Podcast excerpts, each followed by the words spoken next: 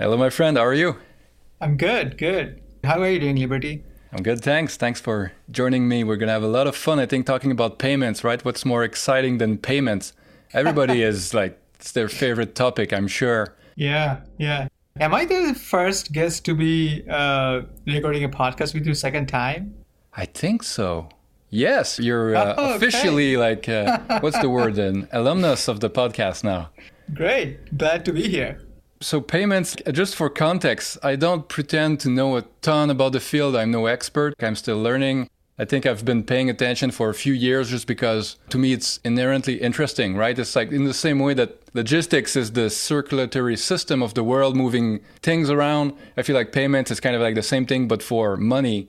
And money at the core is information, right? It's sending information around the world to make stuff work better. So it's telling the baker to make another cake, it's telling G M to make cars, right? So th- that stuff is interesting to me as a system. But then as I started paying a bit attention to it, I realized just how complex it is, right? Everything, every transaction has like five, six, seven parties. Everybody's doing something. The acquirer and the bank and the issuer and the processor, and someone's doing fraud detection. Sometimes it's all the same party doing a few of those things. Sometimes they're all split up. Our mutual friend, David Kim, has written a bunch about it. I think he started like with Visa and MasterCard, and that's, that's kind mm-hmm. of where I started. And he covered Adyen and Stripe and Fiserv and Global Payments and Square and PayPal. And so he, he wrote a bunch about it. I learned a lot from him. Uh, I learned a lot from our other mutual friend, Jerry Capital, uh, who's yes. been doing his own deep dive into payments for a few years. And now I, I've also learned a lot from you. Uh, you've done a bunch, like I think starting with Shopify, which is kind of partly payment. And then... Yeah. Um, You've done Square and Adyen and now PayPal. So I thought it was a great occasion to kind of try to bring it all together and talk about it a bit. So that's my long intro. But I also have to point out before I forget that if anyone's interested in the history of PayPal, you got to check out the book by Jimmy Soni. It's called The Founders, and it's very, very excellent. I did a book giveaway a while ago, and I can announce now that I'm going to do another giveaway for this book and another of, of Jimmy's book about Claude Shannon. So this is mm. a, a great one to start with. But where do you want to start? What's what, what? Yeah. How did you get into payments? you know, I, the one thing that I kind of picked up from your intro is I sense a dichotomy of what a consumer experiences when it comes to payments and what's really working behind the scenes, right? So for a consumer, or like even for myself, before really getting into the details of payments, value chain, it was always very simple. Like, you know, I just, you know, pull out my credit card and like use it on point of sales or like, you know, uh, or I, I just click some box. Usually it's, you know, automatically populated, you know, in my browser or in, on a, in a particular website. And that's it. It feels very simple to me. Right. But the reality is probably, you know, couldn't be any more different, right? It, it's this incredibly complex system, as you mentioned, like there are like six, seven, you know, parties involved in a single transaction, which takes seconds to complete, but there is a lot of work that's being done behind the scene. And I think it is very much underappreciated how complex it is, uh, not only by the consumers, but also many investors. Like I didn't probably appreciate how complex it is uh, until I actually did the work. Uh, yeah. And now I kind of realize that it's just an, an incredibly complicated, you know, value chain where a lot of, you know, va- you know, incredibly valuable companies have been created. And, and because it's very complex, it can be challenging to predict where it's going. There are lots of segments here. One is like in the legacy payments players, and there's next generation payments players, and also, you know, there's crypto, mm. right? So to like where exactly this is going, you know, five, ten, twenty years from now can be challenging. And I think it's a challenge for existing incumbents, the next generation payments companies, and also, like I said, you know, crypto, you know, to what extent the potential of crypto, you know, the crypto optimists that talk about is, is going to be realized will have a profound impact and implication for the current payments value chain as well. So it's an interesting space, I think. It, it would be awesome to kind of, you know, follow this space. And I feel like my knowledge has compounded a little bit mm. uh, after like doing like three, four companies. But it, again, it is nowhere complete, right? Nowhere close to uh, be complete.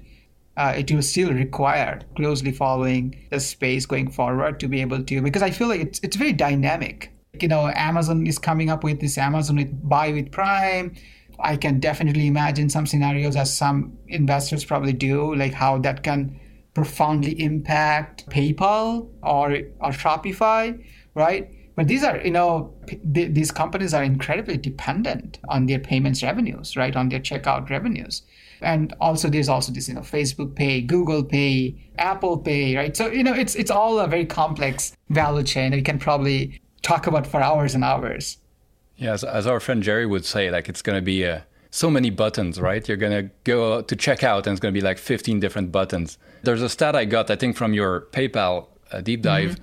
Something like twenty percent of online transactions are declined, right? So most yes. of these companies are in the business, basically, of trying to increase sales by removing all of this friction and catching the fraud and all that. And I think you put it very well, like, from the customer's point of view, it's very simple, but it's like a Wizard of Oz kind of thing. Like, there's the wizard behind the curtain that's juggling fifteen balls.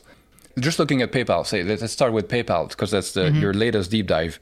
It feels like they, on one hand, have a very good product in that it increases this completion of transactions for, for merchants, right?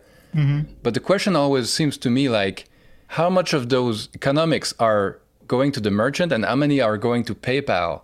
And and not to jump to the conclusion, but that was kind of my main thing when I was reading your deep dive about PayPal. It's like, okay, they started with this checkout button and it's sending money via email. That was super great. And over time, they did so much M and A to diversify into other things, right? And so now Braintree is a kind of a, a huge processor, and they got some Venmo in there that's that's kind of growing nicely. But at the end of the day, this checkout button is so profitable for them. I think mm-hmm. that you said the C E O said something like, it's checkout is to PayPal like search is to Google, right? That's kind of a, yes. a big statement, right? Yes, an apt statement, I would say. So to me, the main question I would ask if I was a PayPal shareholder would, would be, with all this competition coming, like the sea of buttons coming, is PayPal thinking too short-term about its advantage? Because if I'm a merchant and I put a PayPal button in there and now all of a sudden I make a lot more sales, well, whatever I'm paying in fees to PayPal, as long as I'm making more in sales, like I'm, I'm going to be happy, right? But then PayPal mm-hmm. is, has kind of been cranking up the fees and charging more. And I think now it's like almost three point five percent plus fifty cents. Yeah. And at some point, like the merchant is going to be like, okay, they're getting me more sales, but am I keeping it in my pocket or is it all going to PayPal? And so as a merchant, it's becoming less attractive. So I may want, I may be tempted to be more prominent with Shop Pay or with Apple Pay or with Amazon or whoever is charging less. Is, is it going to be a race to the bottom, do you think? Yeah, uh, that's a great question. And like I, I have my own business. I use Stripe to process my payments on my website, M B I Deep Dives. And I have like my, let's say, own personal grievances in terms of how the whole system works, uh, especially now that I know. So some of these companies, like an Adyen, is like extremely profitable, right? right? Stripe is probably, like, it's not publicly listed, so we don't know exactly how profitable it is. But I guess the expectation is Stripe will also be incredibly profitable.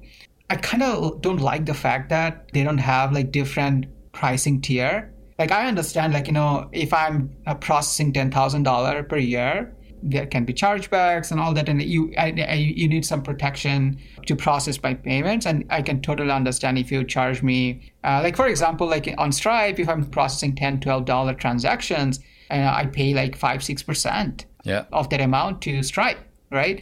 And that's fine. Let's say if I'm doing like ten thousand dollars payment processing, and I understand, like, you know, Stripe needs to make money from every single customer they're underwriting. But when I'm scaling from ten thousand to one hundred thousand, one hundred thousand to two hundred, five hundred, a million, right?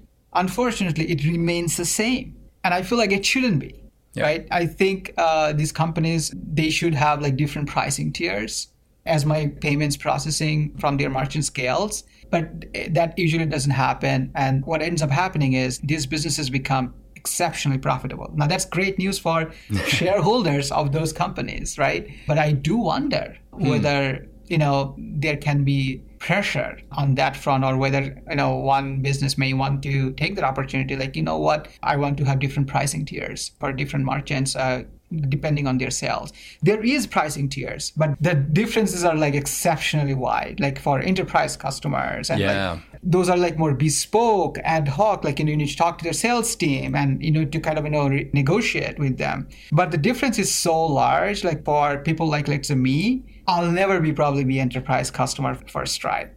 right? Stripe makes a lot more money from me than any of the vendors. Like I usually use, like say, Twitter as my top of the funnel.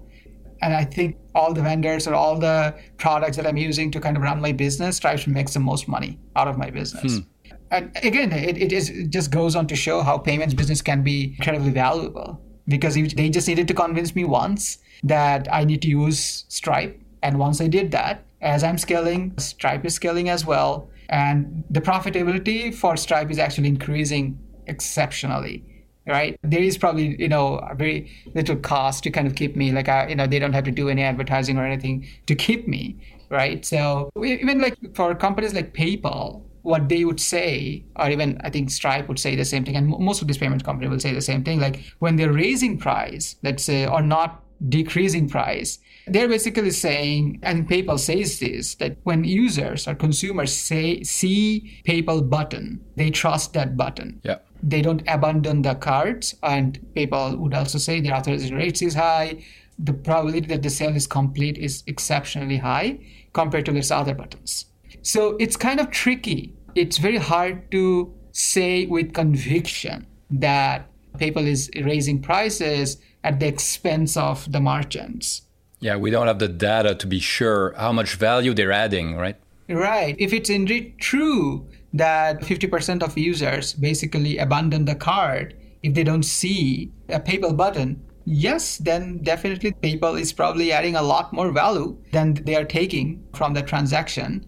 But I guess the question that I come back to, and when you think about competitive forces, again, as a consumer, who do you trust more? Which button do you trust more? Apple Pay or PayPal?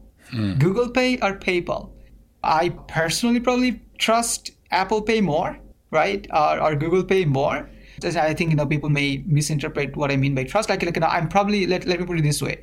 Which one I'm more inclined to click? Yeah, that's a good test, right? Reveal preference. Exactly. And I think I'm probably more tempted to click Apple Pay. What if Amazon Pay was there too? Or Shopify? Like, I'm curious if all of them are there. Is there one at the top of the stack that you would click first? I'm trying to think for myself which one it would be. Maybe Amazon. I don't know. It kind of, no, it kind of depends. If I'm paying with Amazon Pay and it ensures me that that product that I'm buying is going to be delivered like in one day or two days, versus let's say if yeah. I'm paying through PayPal or Shop Pay, and there is no such guarantee uh, in terms of delivery schedules. So in that case, yes, I'd be tempted to click Amazon Pay.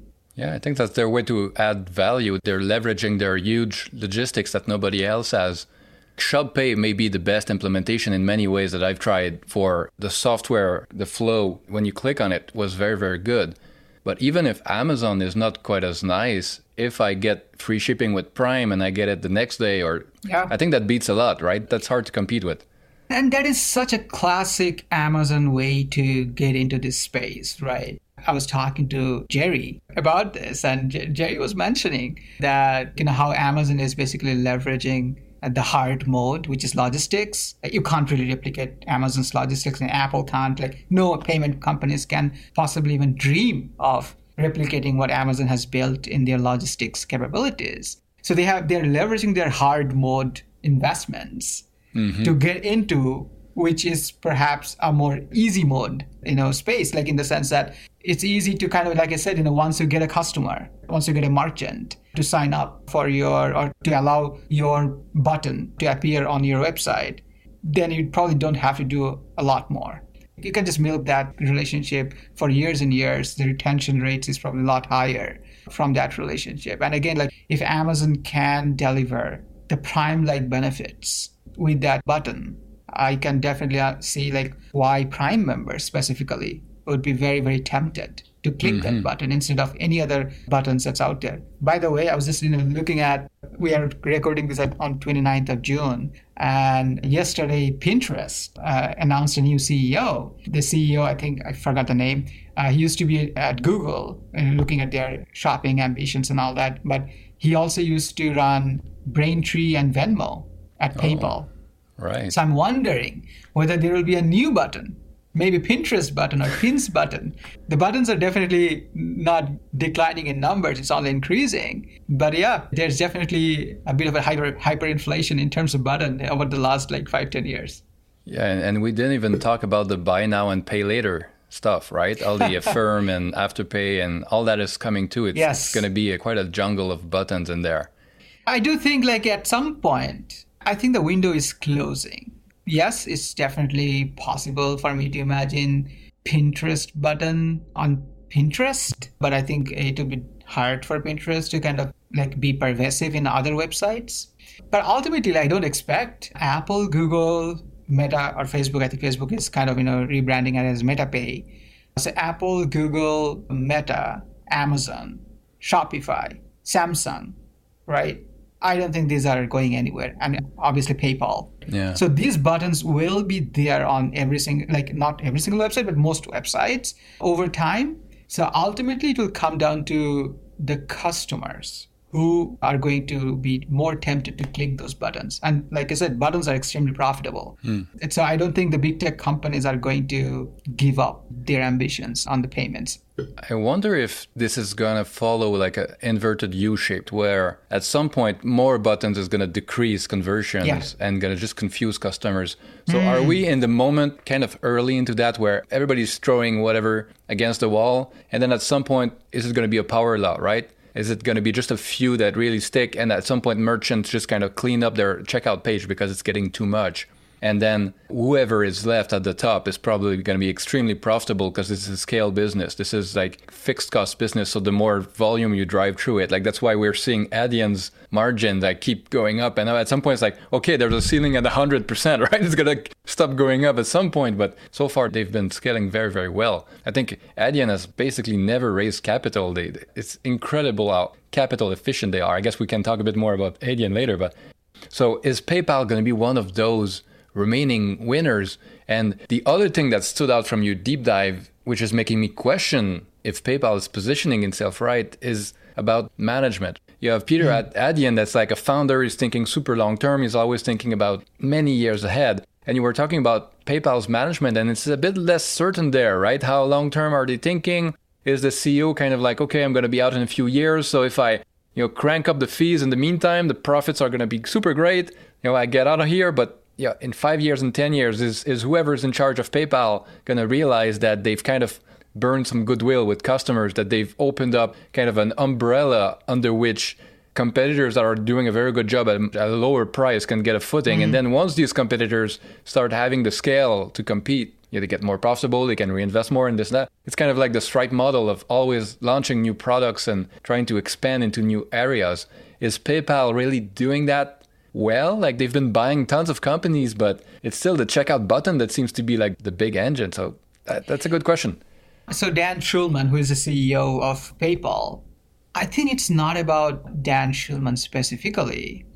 It's just a system under he operates. Like he's not the founder. He can be easily fired, right? Yeah. You can't probably fire Peter or the Collison brothers or, you know, Zuckerberg, good luck, right? Tim Cook, Sundar Pichai. These people are probably not going to be fired, even if their business stumbles for a couple of years. But yes, I think someone like Dan Schulman can definitely, can certainly be fired if he doesn't deliver. It's not about, you know, PayPal, or it's not about like, you know, what Dan Schulman is doing. Like that's the that's the system he's part of. Yeah, the incentives, right? Even the management incentives, you pointed them out, like his bonuses are tied to relatively easy to meet targets. Yes, like uh, at first I saw the twenty twenty-one medium-term incentives was like fifty percent F X neutral revenue C A G R and then F C F, free cash flow C A G R uh, over the last three years. And the range was like three percent to five percent, three percent growth, four percent growth, five percent growth. And if you if they attained five percent growth, then they would get two hundred percent of their payout. And that, you know, at first surprised me, like why by generating five percent F C F C A G R, they're being paid two hundred percent of their payout. And then I realized, okay, the low number is probably because of some adjustments that they had to do, whatever. But even then, the range is just so low, three, four, five. three percent yep. for fifty percent of the payout, four percent for one hundred percent of the payout, and five percent for two hundred percent of the payout. And when I looked at like some other, uh, their proxy statements in twenty eighteen, twenty nineteen, twenty twenty, you will see like there's a significant difference.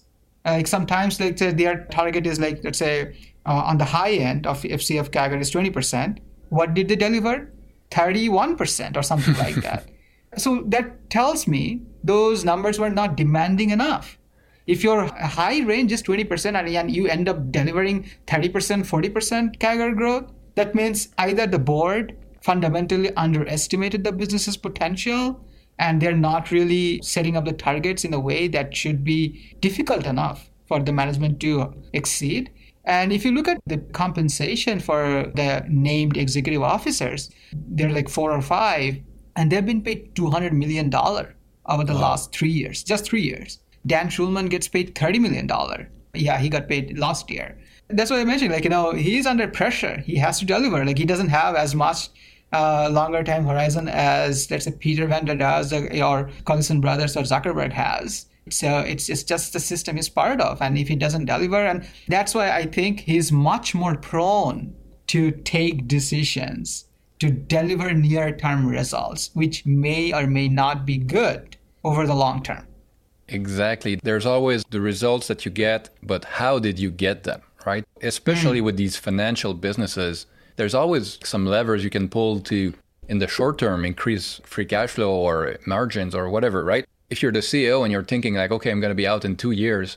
Well, if I slow down hiring for a while, maybe yeah. margins are better and I reach and I get two hundred percent of my bonuses, but maybe you've mortgaged the future of the company, like because they have less R and D or some people working in, in the fraud department don't have the resources, or there could be something that you won't see immediately, but over time you compound some problems, right? If you increase the fees to your merchants from two point nine to three point four five, two point four nine percent, they're not going to all churn out the first year, right? For a few years, yeah. like the profitability is going to look great. But yeah. that's not going to be good at the margin of, well, that's confusing. The margin for, for merchants, right? I mean, the, the marginal yeah. merchant that's like, yeah, should I keep PayPal? Should I not? Should I try something else? Like, if they're kind of sitting on the fence and you increase price on them, they're, they're going to churn sooner than later.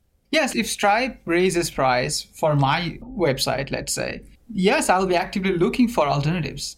Mm-hmm. Right? I may not switch instantly because it's kind of, you know, cumbersome process to, you know, switch your payment processor.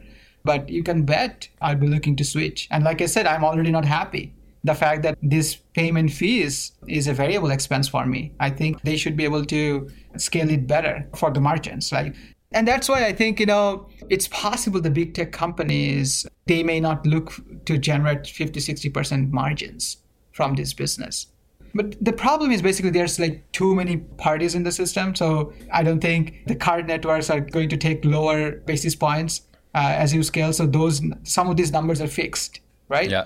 So for the merchant acquirer and the processor and some other like, you know, the companies who are doing settlements and all that, they are the ones they may have to decide, right? They may have to decide to lower their take rates. So that's the question, like, why does Adyen deserve to generate seventy percent, sixty percent in a margins?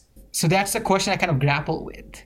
Well, it feels to me like right now in the world that they're playing, right? Adyen started at the super high end, like huge multinational companies, and they come into Adyen because they're like in fifty different countries and they have tons of currencies, and like Adyen was the best at dealing with that. And because partly they have this stack that they've built themselves, it's all vertically integrated, like they play the role of multiple of the parties in the chain. And so they can provide a more value add, you know, service to their yes. customers, which increases the authorization rates. And basically it pays for the higher fees that Adyen has compared to others. So that feels like at the high end, like that's kind of the value proposition of Adyen. This is putting them into a nice position for going down market because they have these high margins. And right now, they don't have to cut them. They're still growing like crazy. But if they go and attack Stripe, say, at the lower end, well, it's not going to be easy because it's not the same market. It's much more fragmented and everything. But Stripe is getting these much higher take rates because the market is so fragmented and like small customers don't have the leverage to negotiate better pricing the way that uh, Nike or whoever would with Adyen. But mm-hmm. if Adyen goes down market, they could take their fees down significantly and still be decently profitable. And that could be the way that they kind of buy growth in there, that they kind of can come under Stripe and the others and bring some competition to the lower end. I don't know if they have any plans for that. I don't, maybe there are reasons that I don't know about that would prevent that, but it feels like they have this huge margin that they can play with. And if they kind of mm-hmm. decide to squeeze the margin, all of a sudden, like this is going to buy them growth, right? Yeah. So I, I think I need to rephrase what I say. So it's actually more probably relevant for other players than Adyen. Adyen definitely plays in the enterprise market, and their take rate is like minuscule, twenty bips. But because of the scale, their yep. margins is like, you know, enormous.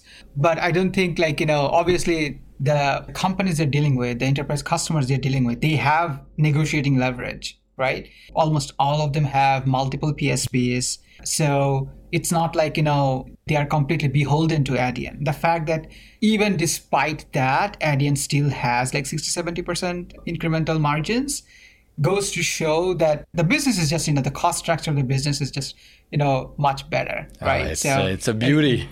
And, right. Yeah. So, you know, they're all basically on the only cost is basically, you know, uh, salaries to employees, like after net revenue. And most of their employees are, are based in Netherlands. And because of some, you know, regulations in Netherlands, uh, you know, their bonus cannot be actually more than twenty percent of their base salary. So, which is a kind of a nice cap compared to someone in Silicon Valley, like yeah. most of the, you know, Stripe employees are. And the difference between those, like, you know, employees based in Netherlands versus employees in the Silicon Valley is order of magnitude higher in terms of salaries expenses. Also, Stripe has seven thousand employees versus Adyen's roughly two, two and a half thousand, right? That is an enormous difference. Uh, and that's why I think Adyen is definitely is way more profitable company compared to Stripe, although Stripe processes more payments, like ten percent more than Adyen did in twenty twenty-one. Uh, we know that for sure because Stripe disclosed it, but what we don't know about the profitability, but even I think we don't need to know based on what we know in terms of the number of employees and based on what we know where those employees are based for Stripe versus Adyen, yeah. it is abundantly clear that Stripe's profitability is nowhere close to Adyen's. And I wonder whether they will ever be close to anywhere close to Adyen, because Adyen has some structural advantage. Like, you know, those are regulatory advantage. It's not necessarily, and maybe yes, Stripe can do that if Stripe, you know, bases their headquarters in Netherlands and starts hiring people uh, there, right? But I don't think that's really a feasible solution. But yeah, I think my comment, earlier comment about, you know, why Adyen deserves to generate sixty, seventy percent margin, it's probably more relevant for other players, right? Because uh, the, the players who are dealing with merchants like me who have no negotiating leverage, right? And so that's the question, right? You know, if, let's say, in some future time, Stripe is generating, I don't know, sixty percent margin or forty, fifty percent E B I T margin, Adyen can probably say, you know what, I don't need to generate fifty percent E B I T margin from this segment, right? Right. I want to compete in price, right? If they are... an authorization rate is similar to Stripe, even in this segment, at some point, they may want to get into this space. I don't know, like, you know, because these are enterprise and, and S M B are just so different, it's not easy to decide and, and get into both segments. So who knows, it may take years and years, or probably it may end up being too difficult for Adyen to get into S M B space. But that's a concern, right? If someone who is operating in the S M B space dealing with customers with no negotiating leverage ends up finding competition from other P S Ps who wants to give better rates for these S M Bs, then yes, the companies who are operating in the S M B space may not end up generating as high margin as, let's say, Adyen generates in the enterprise space. I think the implicit assumption by most investors investing in Stripe is basically Stripe will be able to replicate what Adyen did in the enterprise market. That remains to be seen. We don't know. Like we, again, since Stripe is not public, we don't have as much data to really compare and do a more concrete analysis with their cost structure and profitability and everything. But I'm not too optimistic that Stripe's profitability number will ever be anywhere close to Adyen's. Yeah, that's that's when I wish Jerry was here, because I think he's done a pretty good deep dive into what we know about Stripe. And his conclusion seemed to be that the way Adyen is kind of vertically integrated and does a lot of things in-house is partly what makes them perform well, but also what makes their kind of structural profitability. And Stripe doesn't quite have that. I'm going to make a terrible analogy that doesn't work, but hopefully it's an intuition pump, right? So let's say that Adyen is kind of more like Apple. So they're vertically integrated. They make the hardware, the software, the product. They kind of like build the whole widget, right? And because they control all of it, they can make it better, basically. And Stripe, there can be more than one way to win, right? So Apple is winning one way, but maybe Stripe's way of winning is more like, say, Amazon, So they, they mm. have lower margin, but maybe they grow faster, they have more volume, and they build all these other businesses around it, right? They have Stripe mm. Capital and Stripe Tax, and uh, they have these no-code tools for small merchants' website, and like they're easier to deploy everywhere, and because of that, they kind of grow more virally or something.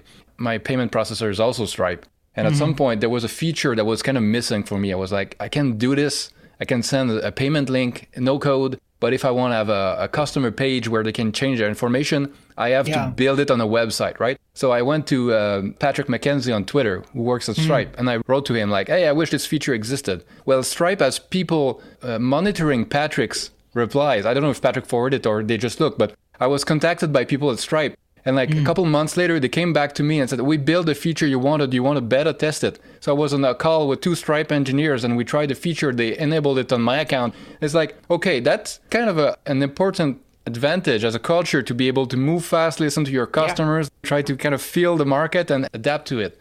Adyen's culture, I don't know if it, it'll do as well with that kind of thing, right? Where you have to yeah.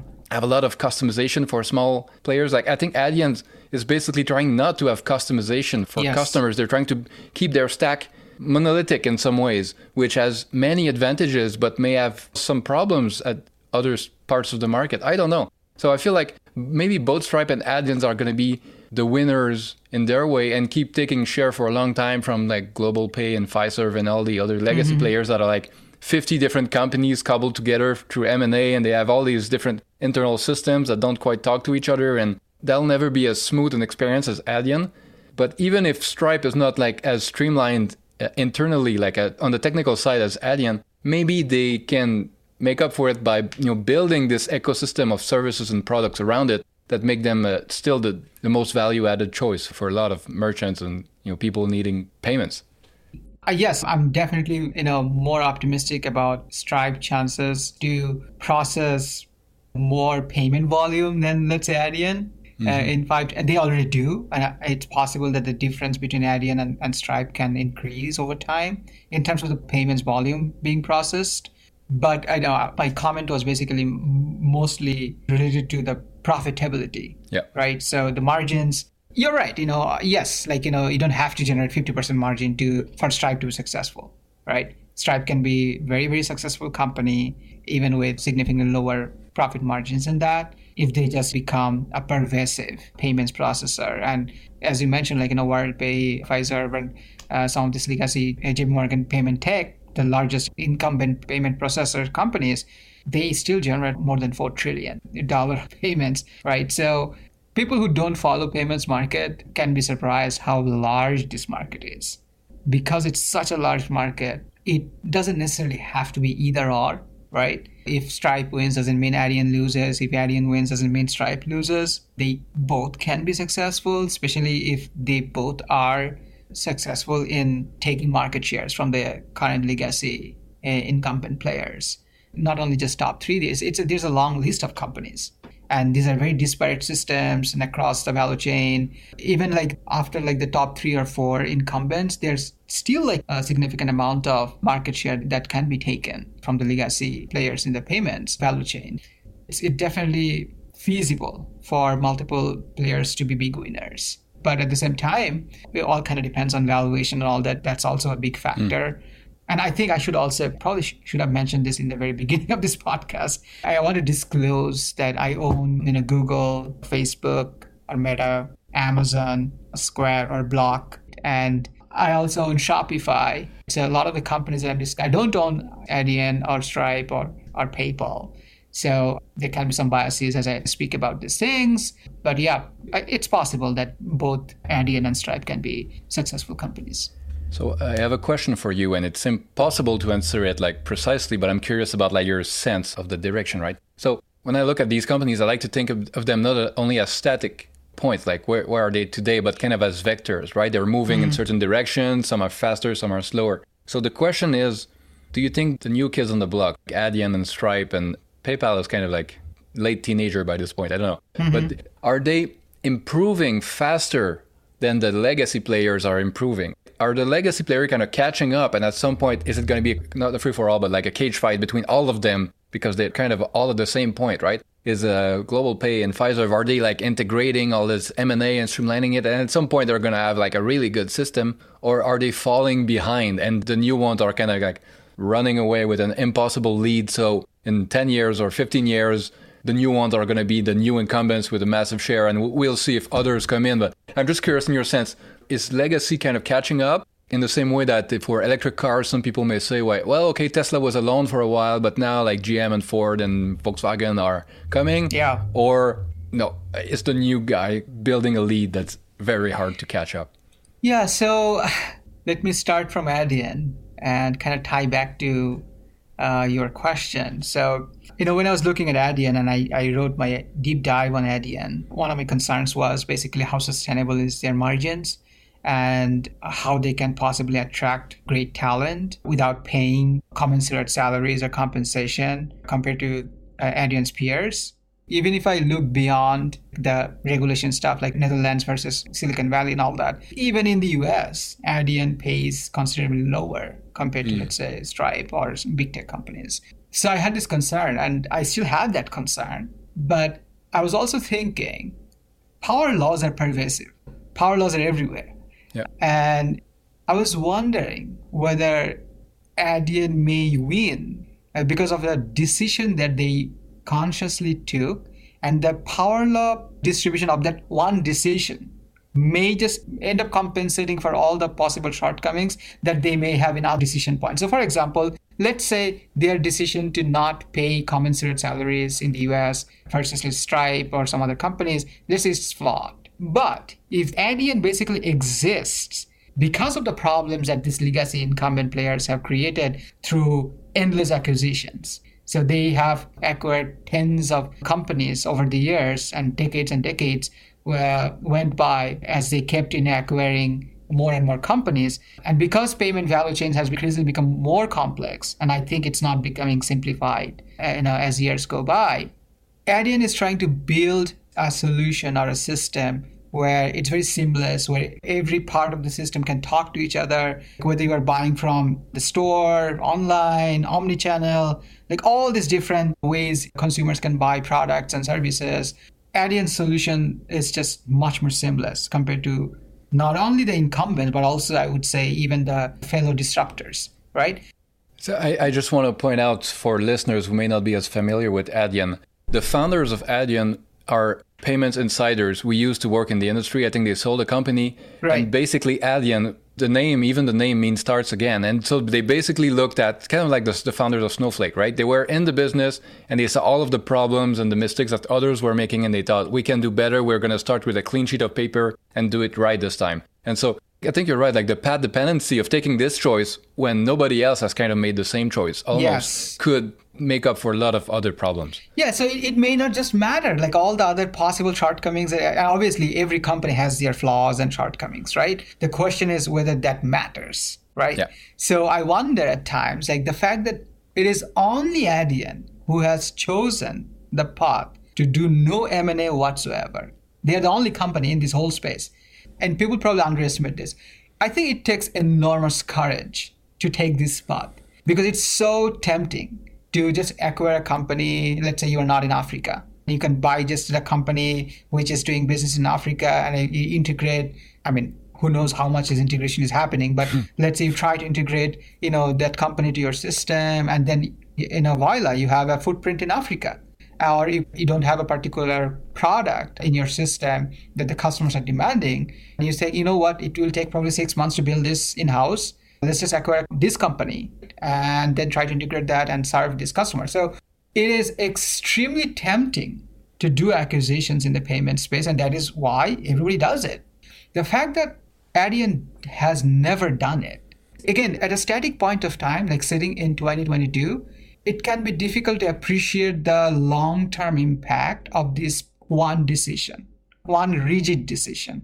You can't build Excel model that has power law implications. You can't. You'll always be yeah. afraid, like, oh, no, no, no, this company is not definitely not going to grow at thirty percent in twenty thirty. That's nonsensical. right? Think about Amazon. Like Amazon has kept growing at twenty percent rate for twenty-five years, more than twenty-five, twenty percent rate. Nobody would have the courage or guts, no analyst or investor would have the courage or guts to forecast that level of persistence uh, of revenue or growth for such a long time. So it's so easy to underappreciate, you know, the power of such decision, if it is indeed a power law decision, right? So I'm mindful of that particular mm-hmm. aspect. It's possible that despite, you know, some of the aspects that I may disagree with Adyen, like, I don't know, I'm not a payments insider, so I'm thinking just from first principles here, but it's possible that if that decision is actually so apt that, you know, your quality of business declines as you acquire more businesses, and that the power will be just, you know, it will exponentially increase, that decision, that the impact of the decision will just exponentially increase over time, right? So yes, yeah, so, you know, I actually forgot like what your original question was at this point. Doesn't I matter. We're we're in a good vein right now. I think the question was something like, in the future, like, are the next gen players running away? Are they improving faster than the legacy players could catch up? Right. So yes, I think yes. Uh, that's why I was mentioning it. Like, it's possible. Like, so obviously the incumbent players are riddled with acquisitions, riddled with many, many, many different platforms, right? And they are having a hard time in responding to markets' needs. There are so many ways of, you know, monetizing on the internet now, right? So, and the incumbent players are having difficulty in responding in an agile manner. Some of this, you know, next gen or like disruptors like Checkout, Stripe, Adyen, they are much better in responding to this new way of monetization in the in the internet.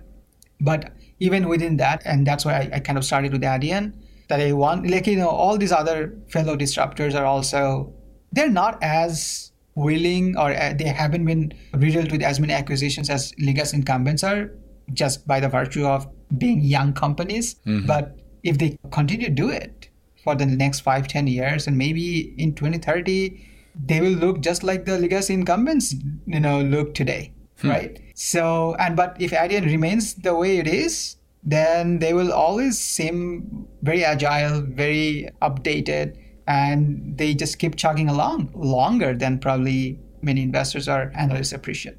So I'm thinking about what we said earlier about PayPal's management and having different shorter term incentives, right? Right. So maybe right. we can basically like do a cut and paste on this discussion and apply it to Fiserv and Global Pay. Like, are all these companies run by yeah. hired management that it's, their incentives are just like that, right? You can't blame them personally necessarily. Like yeah. they're doing what they think is best for the incentive I, that they have. I don't have. think you and I would do any differently. Yeah, exactly. Uh, even even in those positions.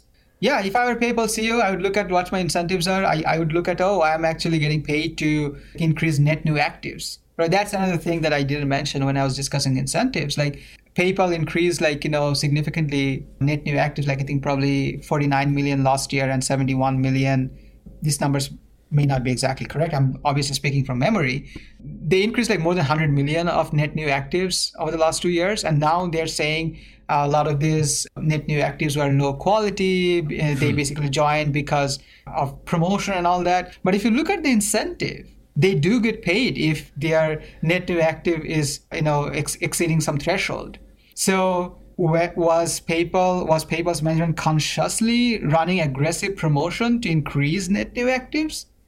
Possible, right? Then it goes on to the, like, the board has to take the responsibility there. Like, you know, board accepted and decided that incentive system for the management. Yeah. And yes, if I knew that I get paid by having more net new active, even if, if they were lower quality and I, I need to save my job in the next couple of years, nine out of ten people would do what, you know, PayPal management did. Potentially did. I, I'm not sure that's what exactly they did, but potentially, you know, what they did would be what exactly uh, other people would do. That's the thing, right? It's almost a cliche at this point to talk about like, oh, founder this, founder that. Like, founder is so important to have a founder, or at least founder mentality, right? Because some founders are not so great. I'm starting to think, you know, for a change, uh, Liberty, uh, sorry to interrupt, I'm starting to s- see some opinions. Like, I know in twenty twenty, twenty twenty-one, like, it was so consensus. Oh, founder-led businesses are so great. And like, you know, they have correct vision and incentives and all that. But I think the tide has changing yeah. a little, right? We're seeing it with Toby at Shopify and some people yes. getting criticized for the same thing that they were getting praised before, right? That's the halo right. effect right there. Right, right. No, when, when your stock like you know stops going up, now people are saying, hey, why are you not making money? Why, you, you know, we, we don't care about revenue. Show us the free cash flow or profit. Like, but I think the difference that I see between founders and management-led companies is basically founder-led companies, generally speaking, with enough voting power, they can afford to think from first principles perspective, hmm. even when things get difficult, right?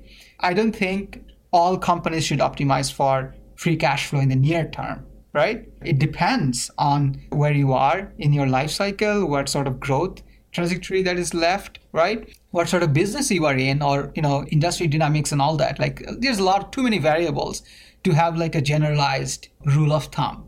But if you are management led and you are, you know that your contract is up and you know how you're incentivized and all that, yes, then it can be more tempting for management at companies to stop thinking from first principles and think more about how I, how do I deliver this percentage of free cash flow growth in the next whatever years, right? Yeah. Two years, three years, or next year even. So again, like, you know, not all founder-led companies is going to work out. Just because you are thinking from first principle, that doesn't mean that you will win or you will your business will thrive. But I do think the base rate should be higher. Yeah. For companies that are led by people who are thinking from first principles. I agree. I think if you adjust for the number of each, right? Because there are a lot fewer founder-led companies at a certain size, right? By the time they're public mm-hmm. and everything. Yep, yep, yep. Like the number of those that are huge, huge success, there's a disproportionate amount that are founder-led or have the strong stamp of their founder, right? Even if the founder is not there anymore, they're still going on the inertia of what the founder created. And when you said like it's the management's responsibility with the incentives, like I think technically that's correct. But I think in practice as a shareholder, if you're like relying on the board to kind of save you, you're already lost, right? Because management, yeah. is, they basically do what they want with most boards, right? They're totally toothless, right? They they yeah. don't know anything. They know what management tells them. So if management wants to paint a rosy picture or and go play with golf with them a few times a year and, and you know, be charismatic yeah. around them, like most boards I don't feel are super useful. Unfortunately, some are really value added, but not that many. There's one company we didn't talk much about, and it's Block. Uh, I, I just can't get over the name. Like it's, it takes so long to build a brand, right? It, to yes. get everybody to have it in your head. Like that's why I still have Liberty, because like some people change name all the time on Twitter. They change avatar. It's like no, it takes so long for people to imprint, and mm-hmm. so don't change it for silly reasons, right? I think I think I get what Zuckerberg was doing at Facebook with the Meta mm-hmm. thing, and it's kind of like more conglomerate now, kind of like Alphabet yeah. at Google, and like, I'll still call it Facebook, and I'll still call Google Google, but I kind of mm-hmm. get his reason. But at, mm-hmm. at Square, I kind of don't get it. But anyway, I'm curious what you think about Square's chances there. They kind of have different strengths, right? With the Cash App and more of the you know S M B uh, point of sale stuff. And I'm curious what's your read on that company and where they're going. I think Block is one of those companies that I, I worked on earlier in my kind of, you know, payments knowledge journey, yeah. right? It was the first uh, step, I, I, the first block yeah. in the wall, so to speak. Right, first block, right. And yes, as I mentioned before, almost all payments companies have potentially exceptionally large market to address, right? And Block is no exception. And they have been incredibly successful in terms of building multiple businesses within this company. Like, you know, they started as a the seller segment. They started to just serve the micro merchants, right, who were terribly underserved. So they started as a, as a company to serve the micro merchants, and they now they are kind of you know going up markets from micro to small to mid, right? And they also ended up building this you know Cash App business, right? Now the, the challenge that you know uh, oh and by the way they also acquired Afterpay last year, yeah. which was oh, a yeah, huge a acquisition, right? Thankfully they bought it with stocks. Well, I mean, if they bought it, it, it, it with cash, it would be considerably worse. So obviously, still shareholders got, got diluted because they, you know, paid in stocks. But if they paid like, you know, thirty billion dollars cash, it, it just would have been disaster, wow. yeah. right? So this was like, you know, obviously, they could have probably bought it at a fraction of what they paid. I think they diluted like twenty percent of their shareholders. Look at Affirm stock in the meantime, yeah. right? And Afterpay would probably have followed a kind of a yeah, similar yeah. trajectory. So Yeah, I think, yeah, Afterpay would just be probably down at least fifty percent, if not more, right? Yeah. Uh, fifty percent being conservative. So there are three different businesses here. You're right. Well, I guess broadly two, Square seller segment and Cash App. There's one is consumer facing, one is merchant facing. And the big, basically ambition for Block is to kind of close the loop, right? So customers would just go to the stores, physical stores, uh, and they would pay via Cash App. So they can just, you know, subvert the card networks and like issuing and like, you know, the payments value chain altogether. Yeah. Bypass everything and, and right. Block would keep all of the margin and it exactly. would be cheaper for the customer. Like that, that seems like a great idea if you can pull it off. And that's the hard part. Yes. Everybody dreams of that. Almost nobody can pull it off. I did think that Block has perhaps better than average probability to be able to pull it off. I still continue to think that, but I think a lot depends on how they integrate Afterpay, like what sort of incentives they give users or, or consumers to kind of pay via Cash App instead of, let's say, their Apple Pay or credit cards in general. It, that kind of remains to be seen. I do worry about Afterpay or any sort of B N P L uh, services. Initially, I thought this is more like a demand generation for the merchants. And almost every B N P L company says this. And I think this is true. I'm not saying this is not true. This is certainly true that, you know, when you provide B N P L uh, on your website, your, you know, average order volume increases, sales increases, conversion increases. Th- those are all true, right? Obviously, the flip side of that is you are taking credit risk, yep. right? So when the economy is going through a soft period or basically recession, the thing that I worry about Block or any sort of B N P L companies is if we ha- go through a stagflationary period, this is like particularly worse for any sort of B N P L companies. Stagflation means like you have inflation, but real G D P growth is negative, right? So if inflation goes up, the Fed will probably keep raising rates. Right, rates, short-term rates will go up. So your funding cost goes up. But I don't think these B N P L companies will be able to pass that cost to their merchants, right? So mm. Afterpay currently charges four percent. So close to what, let's say, merchants pay for processing credit card payments, right? The M D R for credit card. So it's like, you know, usually, let's say, two hundred fifty to three hundred basis points if you are accepting credit card payments. But since B N P L raises your conversion, sales, average order volume, you are more, you should be more than happy to pay the one, extra one percentage point. But the business model may not be able to function if your funding cost raises too much, but you are not being able to, like, you know, if Afterpay says, hey, we can't make the business work with four percent take rates, we need seven percent, eight percent. Right? Because the Fed rate is like five percent, whatever. Like, I, I'm not saying Fed rate is five percent or going to be five percent. I'm just giving you an example. Yeah. So if, if that happens, then the economics, and again, like I'm just talking about like in a unit economics here. I'm not even touching on the fact that in a recession, you obviously have more credit losses. That's the thing, right? They get squeezed on both sides. Like the, the funding yes. costs go up, but they also get more credit losses and, you know, people yes. not paying on time and... Yes, and there are companies like, you know, Apple is also, you know, getting into B N P L and all that. And they may not need to jack up those, you know, take rates uh, to the merchant. They can say, you know what, four percent or whatever, like they can just give the lowest, right? Yeah, they have a pile of cash that's just sitting there, right? They may as well use part of it and a couple billion here, a couple billion there, and yeah. they're funded. That's definitely a potential problem, like how Block is going to deal with that. And also like... because this is transaction business, right? If economy go through, I think there will be a pretty high correlation mm. in terms of what's happening with the uh, with the economy and how Block's payments business is, is going with. So I think it can be challenging for some someone like Block if the economy goes through an extended recessionary period. We don't like we don't know like to what extent like we don't know the depth and breadth of this recession, potential recession, right? So in a way, we are kind of taking a macro call there, if you are bullish or bearish, whatever way for Block. So I think it's going to be difficult for a payment company uh, such as Block, and also even for Cash App business.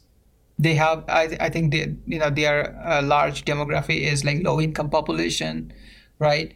They can be even more affected because of potential recession. So there are too many variables for anyone to have very high conviction, I think, how the business is going to fare. I, I guess market definitely reflects that. Like, I think the stock is yeah. down like eighty percent or something like that. So yes, I think market kind of understands a, a range of outcomes is sort of widening for Block and some of the other players in the space as well, like Affirm and, and some of the B N P L players. I was I was just looking at Klarna, which is a private company, but you know they're raising money and they are they have they are kind of you know decreasing their valuation by I think more than fifty, sixty percent or something like that. So yeah, it's it's been a difficult period for a lot of these payments companies. There's another interesting dynamic in the space I wanted to talk about. It's the relationship between Shopify and Stripe, because yeah. Shop Pay is kind of like its own thing, right? Its own animal, its own competitor in the race. But Stripe is powering Shop Pay. Mm-hmm. And uh, Shopify is Stripe's biggest customer as a kind of a- aggregate across the Shopify network of, of sites. And so what I've heard, I think, from Jerry and others is basically that Shopify is driving a ton of volume through Stripe, but at very, very low margins, basically, mm-hmm. because they have incredible leverage over Stripe. Like right now, they're the best of friends, right? They're partners, like Toby and the Collision Brothers seem like like personal friends even. But the dynamic is very interesting because any day push came to shove, right? Shopify could turn around and say, okay, now our processor is Adyen or whoever else, right? Checkout or something. Yeah. So Stripe doesn't have much leverage with such a big customer. Maybe years ago, it was a bigger percentage of the total Stripe volume, and now it's probably getting smaller. So yeah. maybe that part of it is improving for them. But it's still kind of a, I don't know, I think it's an interesting dynamic, right? It's business, right? They, they're not doing Shopify a favor. They're not like, oh, yeah, we're going to do it at a low margin out, out of the goodness of our hearts. It's probably just they don't have the leverage against Shopify. But I wonder, is this leverage going to flip at some point if Stripe has grown enough outside of Shopify, and can they try to increase rates there? And I, I don't know. I'm curious to know if you have any thoughts on this. Yeah, no, I think uh, that's an interesting dynamic for sure. You're absolutely right. I think a few years ago, I saw somewhere like Shopify was like, I don't know, twenty, twenty-five percent of Stripe's uh, T P V, total, total payments volume. I think right now it's probably low double digit or mid-teens at best. So, you know, definitely Stripe's dependence on Shopify is declining. Right. Mm-hmm.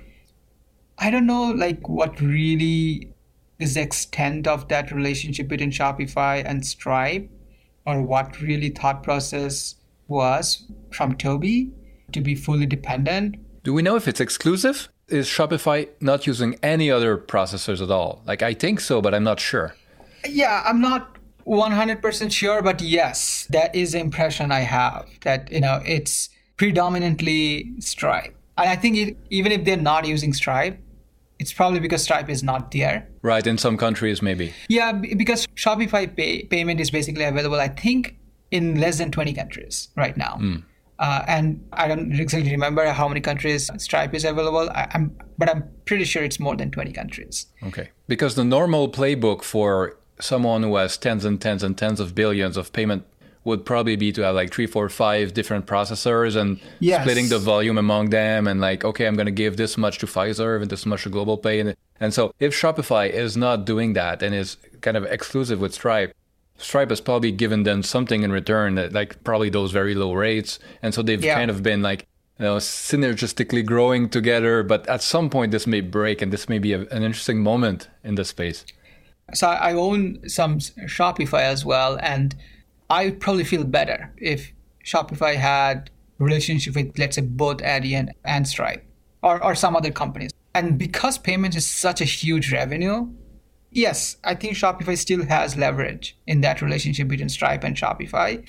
But if Stripe keeps growing and if Stripe grows at a much faster rate than Shopify does and Shopify becomes less than five percent or whatever, you know, G M V or T P V for Stripe, and Stripe, if Stripe thinks that, you know what, like we are very much entrenched in that relationship and we haven't made any money, that's possible. We don't know. I'm I'm just speculating here. Yep. Stripe founders can say, you know what, we haven't made any money at all from Shopify, even though we have, you know, processed all this volume for so many years. So let's do some renegotiation and basically ask for some margins, right? Mm-hmm. Even if it's like, you know, five hundred basis points extra margin. Let's say, I, I'm not sure like, you know, what's their margin is basically, but let's say if they are generating, I don't know, like ten percent, like five percent gross margin or something like that, let's say, and they want it to increase to ten percent, right? That can definitely strain that relationship. And I think Shopify is in a, is a, in a place where there can be many other P S Ps who would be, you know, vying for that position. And they're right? going to get good prices from these other processors, yes. right? Because they have so much volume. Basically, they're in a great position negotiating with anyone at this point. Yes. So uh, I'm a little surprised that they have chosen to be chosen to go explicit. I'm pretty sure, like I said, probably Stripe doesn't make much money at all from that relationship. But that sort of dependence can be a source for fragility over the long run. Again, like, you know, Toby talks about building company for one hundred years, right? So yeah. if you take that horizon, in one hundred years, let's say both Stripe and Shopify is alive, right? Do I really want to build a one hundred-year company with an exclusive relationship with another, you know, with dependency on another company when payments is such a huge part of my, like, revenue, right? Yeah. So I'm a little surprised with the dynamic of that relationship, but, you know, in business, those relationships can change. Yeah, well, to me, it feels like an artifact of the moment in time when both companies came up, right? Yeah. They grew up together. They were probably personal friends. They were kind of both trying to do things a bit differently. And like they were a, a very good match for one another. But I would be very surprised if like in five years, it was still an exclusive relationship. At some point, it's like the sums of monies are just too high. You're a public company. Like it's not a startup anymore. It's not like, oh, I'm going to hire mm. my friend. Or like at some point, I think that's going to change. On the margin side, like if Stripe really is giving them a great deal and not making much money, I guess Shopify can't complain too much. Maybe it's on the technical side. If there's ever like a big outage at Stripe, right? They have technical problems and Shopify loses a ton of money mm. because they can't process transactions for a while. Maybe they have a backup processor that we just don't know about and this is all yeah. taken care of. Like I, I wouldn't be surprised if that's the case because these are very, very smart people. So they, they probably have plan A, B, C, D, and E, right? But yeah. still, even with the majority of the transactions, most giant companies seems to be constantly like, they, they pull on different levers and like, okay, we're mm. today we're going to give thirty percent of our volume to Adyen and twenty percent of this one. And, and they play them one against the other and they, they yes. constantly test like, is the authorization rate really that much better with this one? How about this one? How about in this country? How about in this currency? Mm-hmm. Right? They're mm-hmm. always fiddling with all this stuff. So I wouldn't be surprised to see Shopify become more, I guess, typical in that way. Possible, yes. I wouldn't rule it out. I don't have any time frame in mind whether that can change in five years, three years, ten years, twenty years. But yes, the longer I like longer time horizon I think about, the less likely it seems that Stripe will be an exclusive partner with Shopify. So right now, what you know, Amazon and Shopify itself is like more than fifty percent of U S's e-commerce G M V, right? So these two companies, like you know. I don't think any payment companies are making money on these two companies. yeah, I don't think Amazon is giving much margin either. Yeah, right. So, yes, I, I, I, as long as Shopify just keeps growing at a rapid pace, yeah, Stripe may not never be able to find themselves in a position to to really ask for better margins from Shopify. But you're right. You know, it's possible that you know they they may have like you know uh, other relationships which we just don't know a lot about and. It's possible Shopify utilizes them from time to time. But I've looked at like Shopify's ten K for some time before, so I, I don't exactly remember whether they're exclusive, but definitely Stripe is probably processes ninety percent of, at least at least ninety percent of like, you know, Shopify's, shop like shop pays volume. I think it's kind of funny to think about how Stripe has higher take rate because they're mostly in S M Bs, right? So it's very fragmented, like people don't have leverage over them, so they can charge more. And if Stripe was processing the payments for all of Shopify's merchants individually, they would make great money. But because Shopify has aggregated them all together, now Shopify is not an S M B anymore. It's like a huge enterprise contract. And on yes. enterprise contracts, you make the money kind of Adyen's way, right? By being more efficient and being super great at authorization. You don't make the money by kind of like, you know, having leverage over the customer. So it's like Stripe is making most of its profits in this hugely fragmented market. They probably kind of wish sometimes that Shopify had just left payments entirely up to each merchant, and most of them probably would, would have gone with Stripe. But now because yeah. they, they're all together in one big bundle, well, suddenly it's, it's an enterprise deal. Yeah, yeah, absolutely. So that, that's about what I have for the big ones. But before we go, I just want to ask quickly about some of the ones that we haven't talked much about, but that may be mm-hmm. like they may come out of nowhere and become big players, like Apple Pay and Google Pay. And we talked a bit about Amazon, the Pay with Prime. I think that's they have this kind of differentiated angle. But any thoughts about Apple Pay, Google Pay, and maybe Checkout? Yeah, I think we kind of touched on this. And yeah, Apple Pay, Google Pay, Meta Pay, uh, WhatsApp Pay, right? Oh, yeah. WhatsApp is pretty big outside U S, right? So, and I think Meta is definitely trying to monetize the WhatsApp part of the business more seriously than ever before. Apple Pay is already like way big. We don't yeah. know the exact numbers. I think they process more than PayPal, right? Really? Yes. Wow. Okay. That's impressive. I don't know exactly whether the T P V is higher than PayPal, because, you know, PayPal's T P V includes not only the branded processing, but also the unbranded processing. Right. right? Braintree and yeah. Yeah. But Tim Cook actually said in twenty nineteen, so it's been three years now, he mentioned something like, we processed more than PayPal last quarter. So, and think about it, like, you know, if you have a billion install base of iPhone users, which are perhaps the wealthiest, you know, billion yeah. in the world. So I wouldn't be surprised if this one billion iPhone users purchasing capacity is actually higher than the... The rest of all of them. Yeah, it's possible, right? That's possible. And if you have that, like I bought iPhone this year, right? And got an Apple Pay. I got Apple Card and I think they have me, right? Hmm. So, yeah. Yes, I think I'm going to use Apple. Like, the only way I can, I will use any other... Like, so I'll click any other button is basically if Amazon like ensures that, you know, they're going to deliver this one day in a one day or two day, if I click their button. Other than that, it's going to be very challenging for other players or other buttons to tempt me to click. Like, obviously, if I'm buying something from Instagram and Instagram gives me only, you know, Facebook Pay option, then obviously I'll have to click that. But PayPal doesn't have that power, right? Yeah, and the distribution is... Yeah, so the other thing that I kind of worried about was... So PayPal is not on Amazon, right? But they are on Shopify-powered stores.